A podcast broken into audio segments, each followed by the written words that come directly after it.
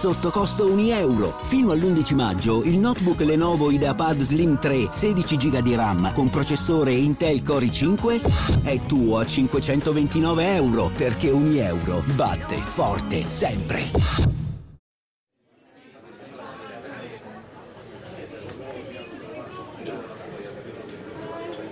Non ci sono soluzioni salvifiche per sconfiggere la piaga delle parole d'odio online. Rappresentano sfortunatamente l'altra faccia della libertà di espressione e sono connaturate alla società come il bene e il male, appartengono da sempre alla storia dell'umanità. Ma questa constatazione naturalmente non può sollevare nessuno, ciascuno nel proprio ruolo, dal provare a fare il possibile per limitare le derive e gli abusi della libertà di espressione nella dimensione digitale la sigla e dedichiamo qualche minuto alla questione.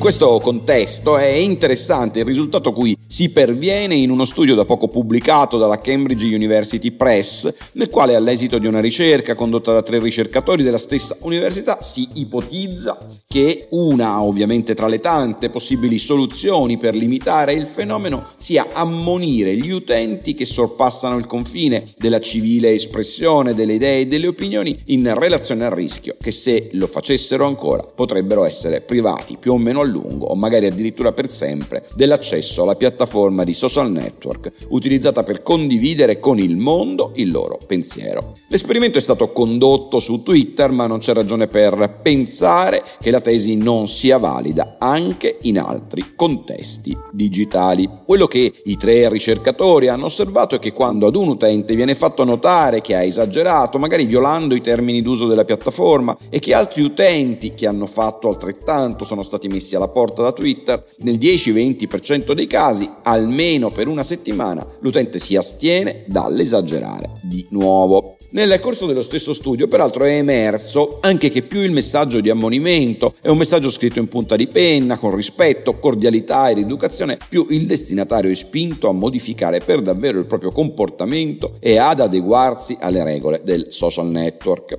I ricercatori hanno condotto l'esperimento inviando i messaggi di ammonimento attraverso alcuni account creati per l'occasione con un centinaio di follower ciascuno, ma ipotizzano che se gli ammonimenti provenissero da account con un maggior maggior seguito e quindi considerabili più influenti nella community di riferimento, l'efficacia della soluzione potrebbe essere maggiore. E sempre secondo i ricercatori, gli ammonimenti potrebbero funzionare ancora di più se provenissero direttamente da un account ufficiale di Twitter, perché inesorabilmente lo scenario di essere messi alla porta risulterebbe ancora più credibile per i destinatari.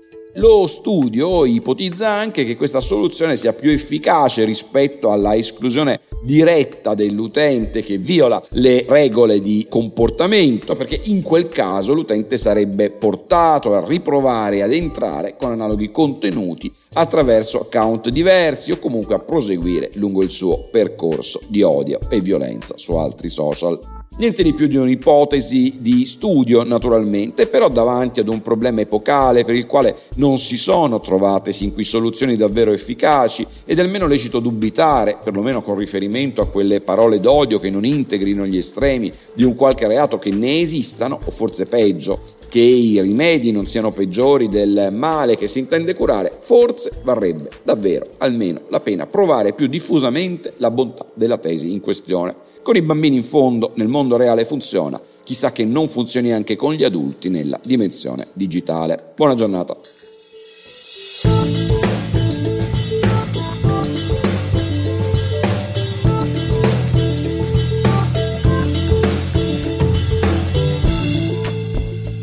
Governare il futuro di Guido Scorza è una produzione Jedi Visual per Huffington Post. Sigla Indie Hub Studio.